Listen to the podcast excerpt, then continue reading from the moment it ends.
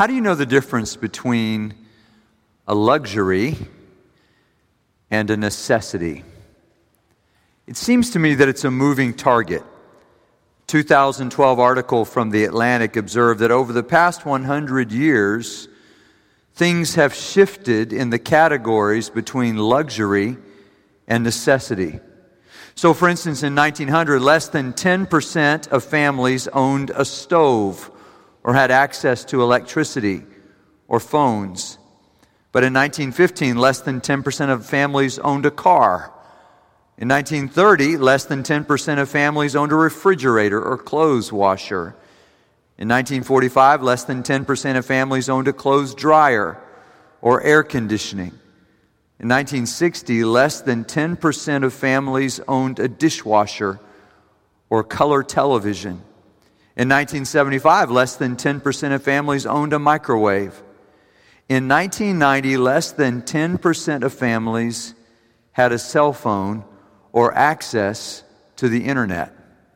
One question that comes to me just at this point is how did people in Houston survive without an air conditioner? It's something to ponder. The article concluded by noting today at least 90% of the country has a stove, electricity, car, fridge, clothes washer, air conditioning, color t- TV, microwave, and cell phone. Certainly, they make our lives better. They might even make us happier.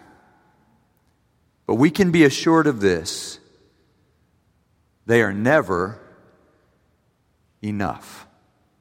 Would you open your Bibles with me tonight to Luke chapter 12? Luke 12, and I want to read verses 32 to 34. And somebody is surely saying, wait a minute, you're shifting gears on us. Well, we read part of the text I was going to read, which is good.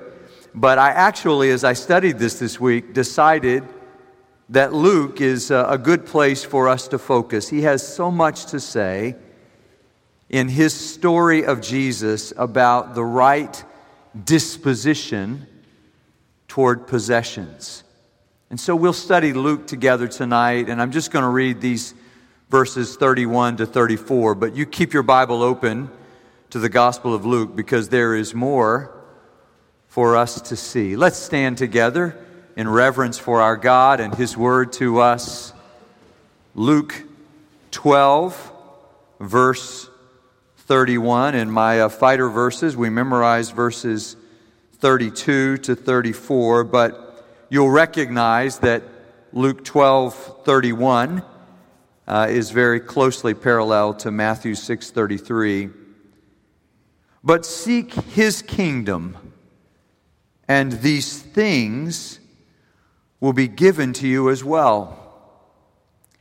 Do not be afraid, little flock, for your Father has been pleased to give you the kingdom. Sell your possessions, give to the poor, provide purses for yourselves which will not wear out, a treasure in heaven that will never fail where no thief comes near and no moth destroys. For where your treasure is, there your heart will be also. Let's pray together. Father, thank you for a word from your word tonight. I pray that by your Spirit you would apply these words to our hearts in ways that would make us more dependent on you and more useful for your kingdom purpose in this world. This is our prayer, believing in Jesus' name. Amen. Please be seated. Like Matthew, Luke records Jesus' teaching to seek the kingdom. Matthew says, Seek first, not only first in time, but first in importance first in priority. The kingdom is not a moving target, though, for those who seek it, because Luke tells us the Father has been pleased, the Father delights to give his kingdom to us, his little flock, I can't read those words without thinking about how many small town Baptist churches I have seen called Little Flock Baptist Church. Little Flock. Well, this is where it comes from. And what he teaches us is that when we realize what God has given us, we have no trouble giving things away because we have an inexhaustible treasure in heaven. Remember, as we think together about the disciplines of the Spirit, the disciplines of discipleship, that the purpose of the spiritual disciplines is the total transformation of the person. And tonight we come to the discipline of simplicity to live simply so that we may give generously. And really, this idea of simplicity, if we might parallel it or contrast it. It's really the difference between simplicity and duplicity. It is, as Kierkegaard said, to will one thing, to sort of focus on one thing. And the one thing is the kingship of Christ in our lives. So think about Luke's teaching about discipleship and just track with me how he talks about this, not just in this passage, but again and again. Remember in that simple definition of discipleship in Luke 9 23, as, as Jesus turns his face steadfastly toward Jerusalem, he's on his way to the cross, and he says, If anyone would come after me, let him deny himself, take up his cross daily, and follow after me. In other words, it is impossible to be Jesus' disciple without also denying ourselves something. So he teaches us again as we continue to study in verse 25 of Luke chapter 9 what does it profit if we gain the whole world and lose our souls? In Luke 12, when a man asked Jesus to mediate in his dispute with his brother over his inheritance, Jesus declined. Jesus wouldn't solve their inheritance controversy, their dispute over who got what from the will. Instead, Jesus defined life as more than the accumulation of possessions. And he told a story. Do you remember it? About a wealthy farmer who decided he needed more room for all of his stuff. And so he tore down all of his barns. Remember the barn builder? And he built bigger barns. A, a, person as wealthy as I am, he said, and don't miss how often he uses the first person personal pronoun I, me, my, mine. I, me, my, mine. A person with all that I have would have to have larger barns, he says. And so he gets rid of his old containers and he completes his new containers just in time to be put in a container and he inherits six feet of dirt. And now, Jesus said, Who will get all of his stuff? That is the question of inheritance, isn't it? And Jesus is answering their question as if to say, You think that the great travesty in life is that your brother or your sister might get more than you. You know, I have discovered through the years that people not only fight about money in times after the funeral, as we looked this morning at the story of Jacob's sons after Jacob's funeral. They not only fight about possessions, but have you observed, as I have, they fight about pictures. They fight about, about things that remind them of other things and memories. And it's sometimes not so much what do I get, but, but am I getting as much as that person? I remember counseling one friend and, and saying, but but don't you have enough to live on? And the person said, Yes, but, but I'm tired of that person having more than I have. Well, this comes to the heart of it, and it is exactly why this person said to Jesus, I want you to, to tell my brother to give me my inheritance. And Jesus continues in the teaching where he confronts a rich young ruler and tells him to give his things away. And it makes the young man sad. In fact, Another gospel tells us that he walks away. Mark chapter 10 says he walks away from Jesus. And by the way, Jesus does not chase him down the street saying, Let's renegotiate. Instead, Jesus lets him go because Jesus wants him to know that nothing in the world is more important than the kingdom of God. By contrast, by the way, I couldn't help but notice Zacchaeus in chapter 19, who not only comes down from the tree, but the minute the kingdom of God becomes a reality in his stuff, this man, Zacchaeus, who has spent his whole life in, a, in acquisition, in accumulation, he has been acquisitive. He has been stealing from people in order to fulfill his job. He gets to keep what's left over from the Roman taxes, so he raises the rate and keeps more for himself. And the minute the kingdom of God becomes a reality in his life, he can't wait to give away. I have a good friend who came to Christ in our fellowship and was baptized, and after that, God blessed him with a great bounty of possessions and he said to me one time, Pastor, I can't explain it to you because there was a time when I was afraid somebody from the church was going to come to me and ask me for money. And now I can't wait to give away all that God has given me. And consequently, he has been a blessing to a number of people and organizations and institutions. And the only explanation is the revelation of the surpassing worth of the kingship, the rule of his king, Jesus, in his life.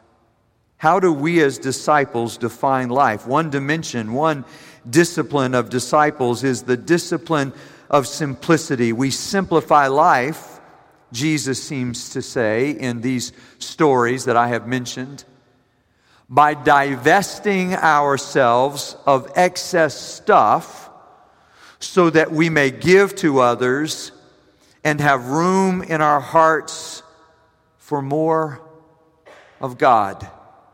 Because if we have become satisfied or have filled our lives with the temporary things of this world, we may not have room for the eternal things which God wants to give to us. This is, as I prepared and I confess to those who plan worship with me, a difficult passage for me to preach on. In part because I remember when I first started reading Celebration of Discipline, I was in Austin. I had no idea that I was soon to come to Tallowood, had no idea that I would ever get to be the pastor of Tallowood. I loved where I was, and I read Celebration of Discipline, and I approached that book like I approached so many other books. How quickly can I finish this? But when I finished the first chapter, I realized the chapter wasn't finished with me, or at least the Holy Spirit wasn't. So I slowed down and deliberately read one chapter a week, which was painstakingly slow to me to slow down and read that deliberately. But even then, I discovered that I couldn't digest a chapter in a week, and especially this chapter. The chapter on simplicity wore me out. It changed the way I thought. It, it changed the way I had seen things in life. So, tonight, if you will, I'm not preaching to you, but I'm just uh, renewing my interest in these things. And I discover after all these years of thinking about simplicity, I have not fully acquired the subject. Well, let me speak from the overflow of what God is teaching me to say to you, first of all, to live simply is to deny ourselves and to divest ourselves of unnecessary possessions. So Jesus says, Deny yourself. I would just ask, Are we? Of what? Of what in our culture do we ever deny ourselves? In the parable of the Good Samaritan, we find, as John Claypool says, three kinds of people. It's in this same Gospel of Luke. Only Luke tells us the story. There are people, the thieves, who say, What's yours is mine, and I'll take it if I want it. And then there are the religious figures who say, What's mine is mine, and I'll keep it.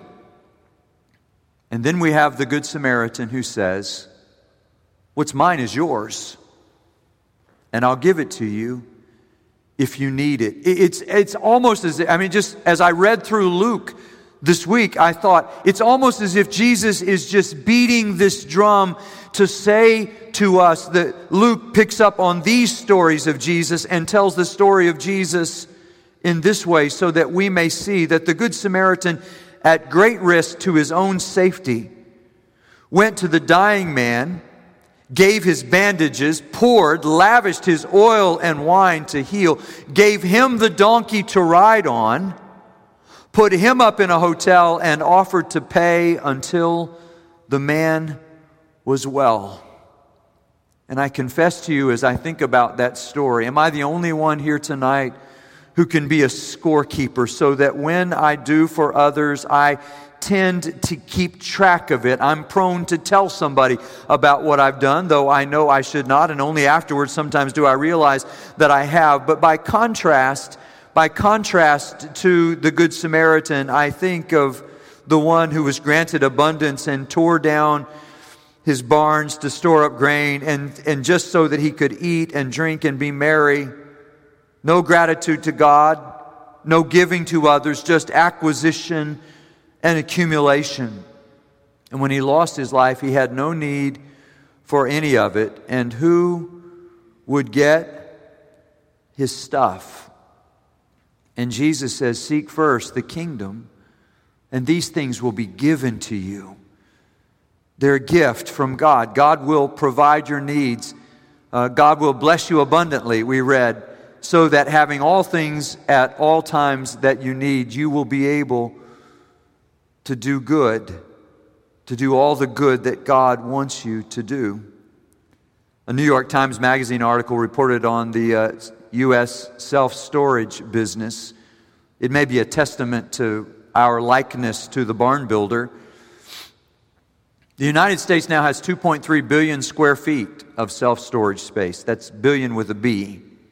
What that means is that there are more than seven square feet for every person in our country. What that means is that now it is physically possible that every American could stand all at the same time under the total canopy of self storage roofing. Nobody would have to stand outside. We would all be covered by the roof. The United States has upward of 51,000 storage facilities, which is more than seven times the number of Starbucks. That's a lot. Isn't that a lot? That seems like that's a lot. By the early 1900s, American had on average twice as many possessions as they did, I'm sorry, the early 1990s, Americans had on average twice as many possessions as they did 25 years earlier. 50% of storage renters store stuff that wouldn't fit in their homes, even though the size of the average American home has doubled in the last 50 years. 15% of customers told the Self Storage Association they were storing items that they no longer need or want. Our kids introduced us to a television show. What is it? Storage Wars? Is that the name of it? Storage Wars? We were watching avidly until our daughter walked in the room. And one of the losses of her life was that her mother and she had stored all of their stuff and then moved to Austin, and those things were lost. She could envision that somebody in Louisiana had knocked on the door of their storage unit and had taken that stuff away. William Penn said, We need an inward life free of cumber. Think unencumbered. Clutter is, is always with us. And it's important for us just to get a grip on this. Jesus points out in these verses right before he says, Don't be afraid, little flock, that we are prone to worry about possessions. I. Um, he says, Don't worry about your life or your food or your drink or your clothes. I remember once I made a small investment in the stock market.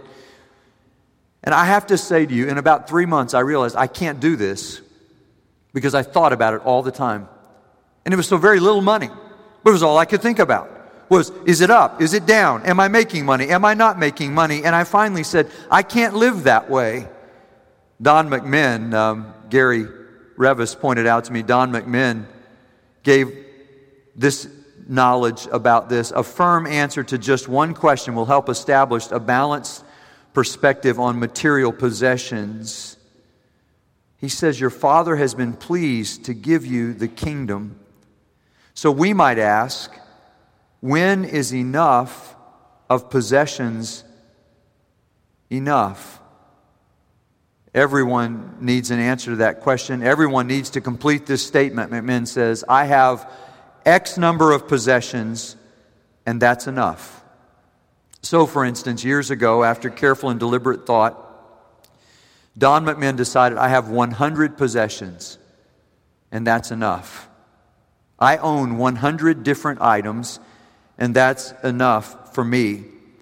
Then he went on to say, The impact of this decision has been significant and liberating. I've developed an immunity to the marketing and advertising that permeates our culture. I can't buy one more thing because I already have a hundred. In the same way, he says, I'm better off financially because I'm not always buying things, and I have more time to spend on important matters. So I worry less. One of the reasons Jesus teaches us about possessions and about divesting ourselves of stuff is because stuff has a way of, of not only being our possession, but of possessing us so that it dominates our thoughts. It becomes what we're worried about. And finally, McMinn says, Best of all, I enjoy the wonderful, formerly elusive feeling of contentment. What did Paul say to Timothy? But godliness with contentment is great gain. For we brought nothing into this world, and we will take nothing out of it. The writer of Hebrews in chapter 13, verses 5 and 6. Keep your lives free from the love of money and be content with what you have. Because I have said to you, the Lord says, that I will never leave you nor forsake you. God's, God's answer to our quest for stuff is to say, But I've given you myself. And we might agree together tonight that if the presence of God in our lives is not enough, well, nothing else ever will be. It's not as though you can buy enough stuff or own enough stuff or accumulate enough stuff or wear enough stuff or drive enough stuff to ever replace God in our lives. So, in his book, Foster gives 10 guidelines for possessions. And I just want to, I want to be a voice, and I want you to hear this. You've been listening so attentively, and I thank you for that. Just listen to this. It's important that this not become a matter of legalism. So, here's what we're not called upon to do to decide who else has too much stuff. In fact, if I might sort of translate the Greek for you here and help you with that, here it is in Greek, nunya it's none of your business what anybody else owns. And this is, and there are denominations that have taken this teaching of simplicity to the extreme and become very legalistic, and so they judge other people for what they possess. But we do have a responsibility to God to discern what He wants us to possess. And so to be careful so that we do not let things become too important to us. And so Richard Foster says we should buy things for usefulness, not for status. Does that make sense to you?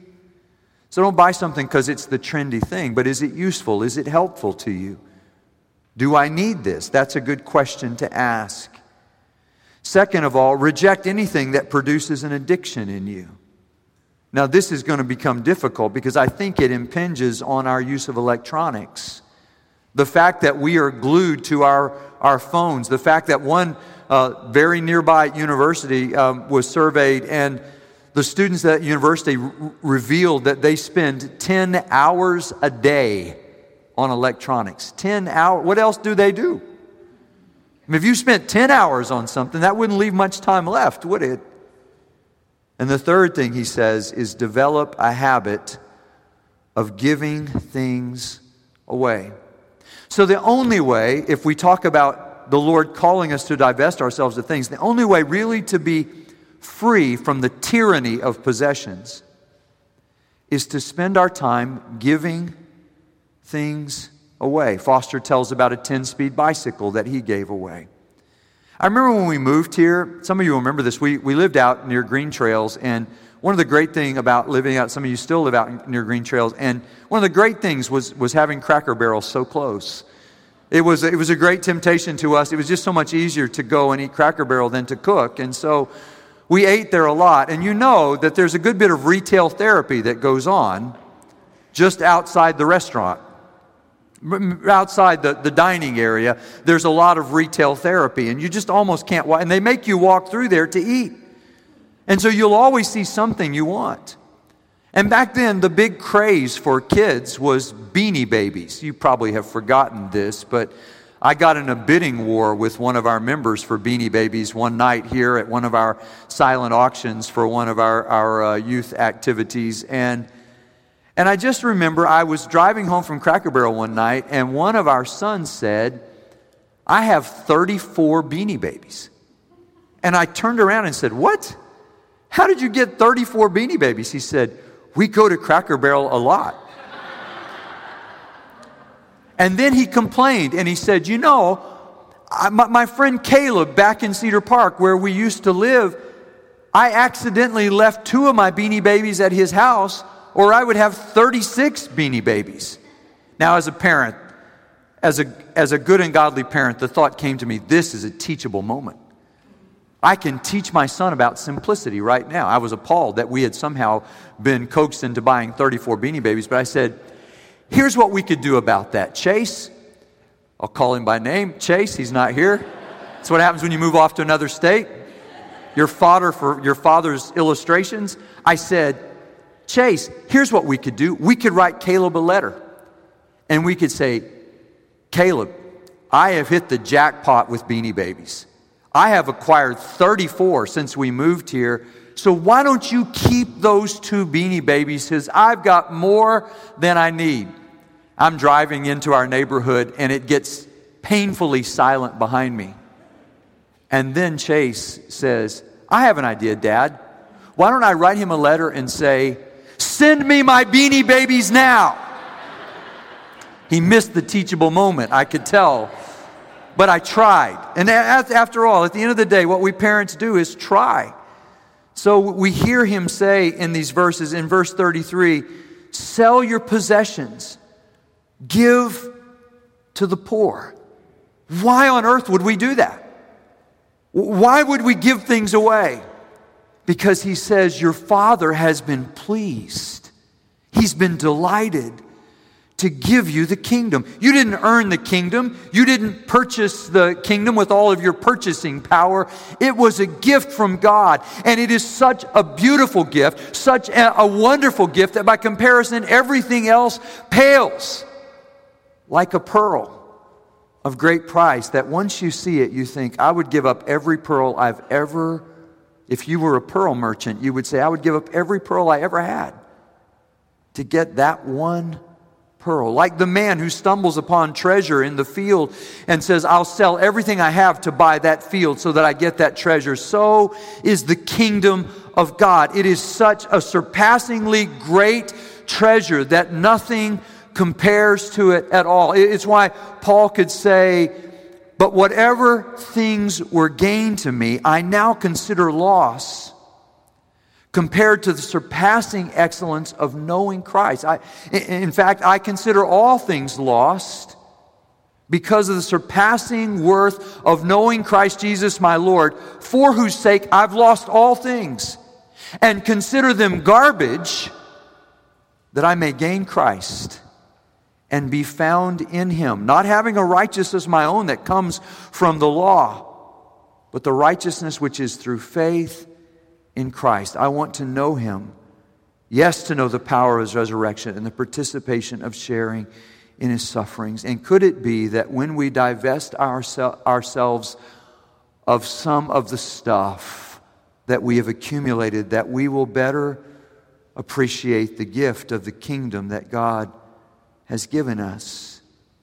Brian Harbour tells about a girl who gave when their church was in a building campaign, she gave her ring to the church. As a pastor, those stories always make us nervous. Was somebody manipulated in some way? What can we do about it? The church heard about it. They responded with generosity. The pastor called the little girl and said, I want to give your ring back to you. I hear you gave it to us. I want to give it back to you. And the little girl said, I didn't give it to you, I gave it to God. And in that moment, he was uh, silenced We don't know what to do with people who actually put the gospel into practice, with those who divest themselves. And, and we don't want to manipulate anybody, but as one set of parents said to me when I took their daughter's gift back to them, Pastor, we want our daughter to obey God. Why did you bring her gift back to us? To live simply is to divest ourselves, to deny ourselves, to divest ourselves of things to live simply is also to trust God for His provision and to treasure His person as we delight in God's presence more than anything. So notice uh, again in this, there's a lot that leads up to this story, but in Luke chapter 11, verse 3, when he's teaching the Lord's Prayer, this is Luke's version of that. It's a little different, just a little bit different, but. But right after he says that we are to hallow his name and pray for his kingdom to come, he says we are to pray, Give us each day our daily bread. Give us our daily bread. And we don't ask for it until after we hallow his name and we pray for his kingdom to come. But this reminded me of the Israelites who were to trust God for manna each morning. You remember that story? And God said, I'm going to provide for you. And I want you to go out each morning and collect the manna. But don't try to store it up don't sort of try to hoard the manna so that you don't have to go out the next day. Because what God was trying to teach, what God was trying to teach the Israelites, what God is trying to teach his people today, is absolute dependence on him. Have you come to the place also where you find yourself completely dependent on God for your next breath? Don't despair. That's a great place to be. That is a place where God can teach, where God can show us the sufficiency of His grace. Seek first the kingdom. All these things will be added to you. Trust God. So life does not consist, chapter 12, verse 15, in the abundance of possessions. As an alternative to storing things up, in verses 16 to 21, he says, Trust God. Trust God. So we trust Him, for instance, to clothe us and to feed us. Pagans run after wealth, he says, but we seek our King and he gives us what we need. Simplicity is such an antidote to worry. We don't worry about life. We don't worry about clothes. We don't worry about food. Why? Because our Father, who provides for the birds and the flowers, cares more for us than he does for them and He will provide for us. So life is more. It's more than that, more than food, more than clothing. Albert Schweitzer heard of another man who had accumulated 100 neckties.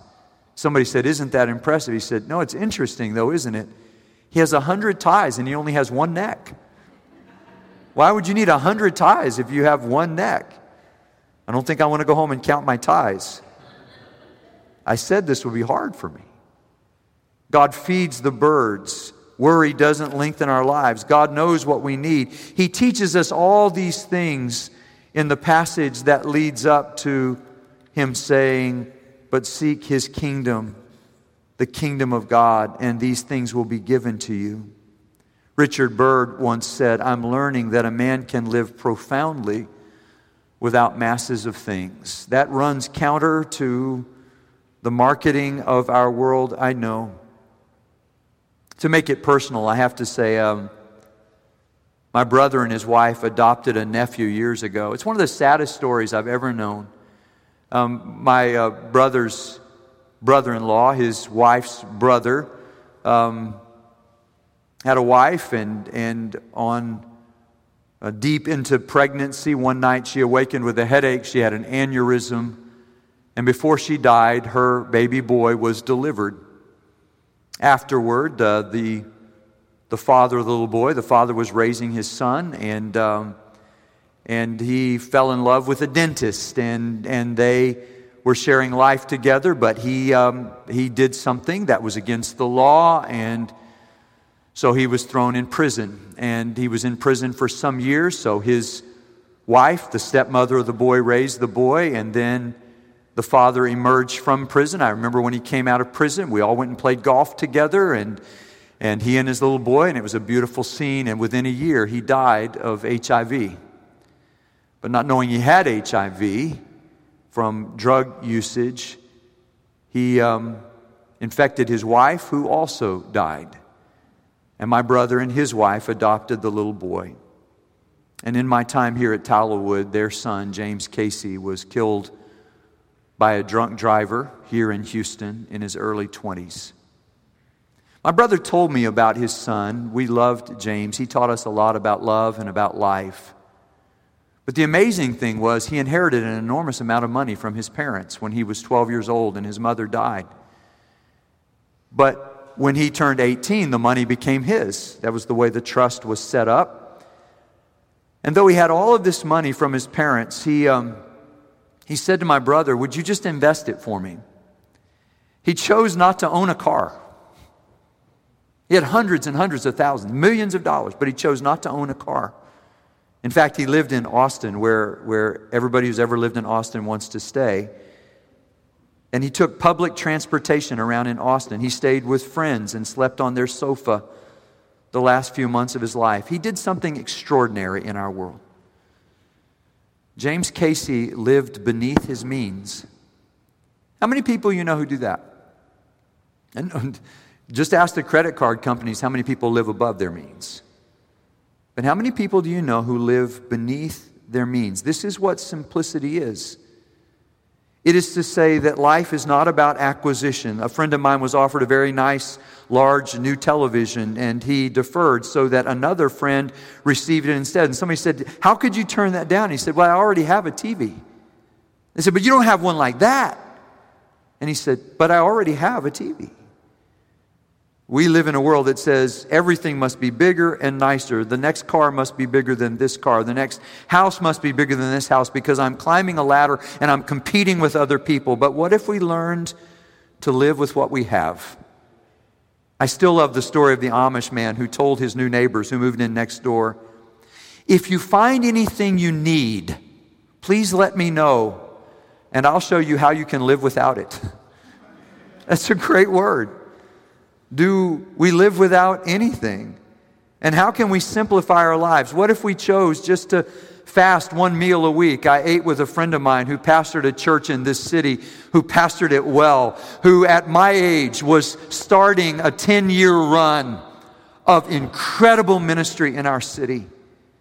And I said to him this week, after he visited our church recently, I don't know how he got in the back door without me seeing him. He's like six foot six, but he, he came in and I didn't see him and he wrote me a word of encouragement. And I said, I need to talk with you. And I sat down with him this week across a meal and I said to him, So you lived out your middle 50s to your middle 60s as well as any person I've ever known in my life. So, what were the spiritual disciplines? That enabled you to live the Christian life so well, to lead your church so well, to love our city so well. He said, You know, it's interesting. He said, I didn't think about them at the time, but I just decided I wanted to fast one meal a week to pray for my family. That I would give up food so that I could pray for my family.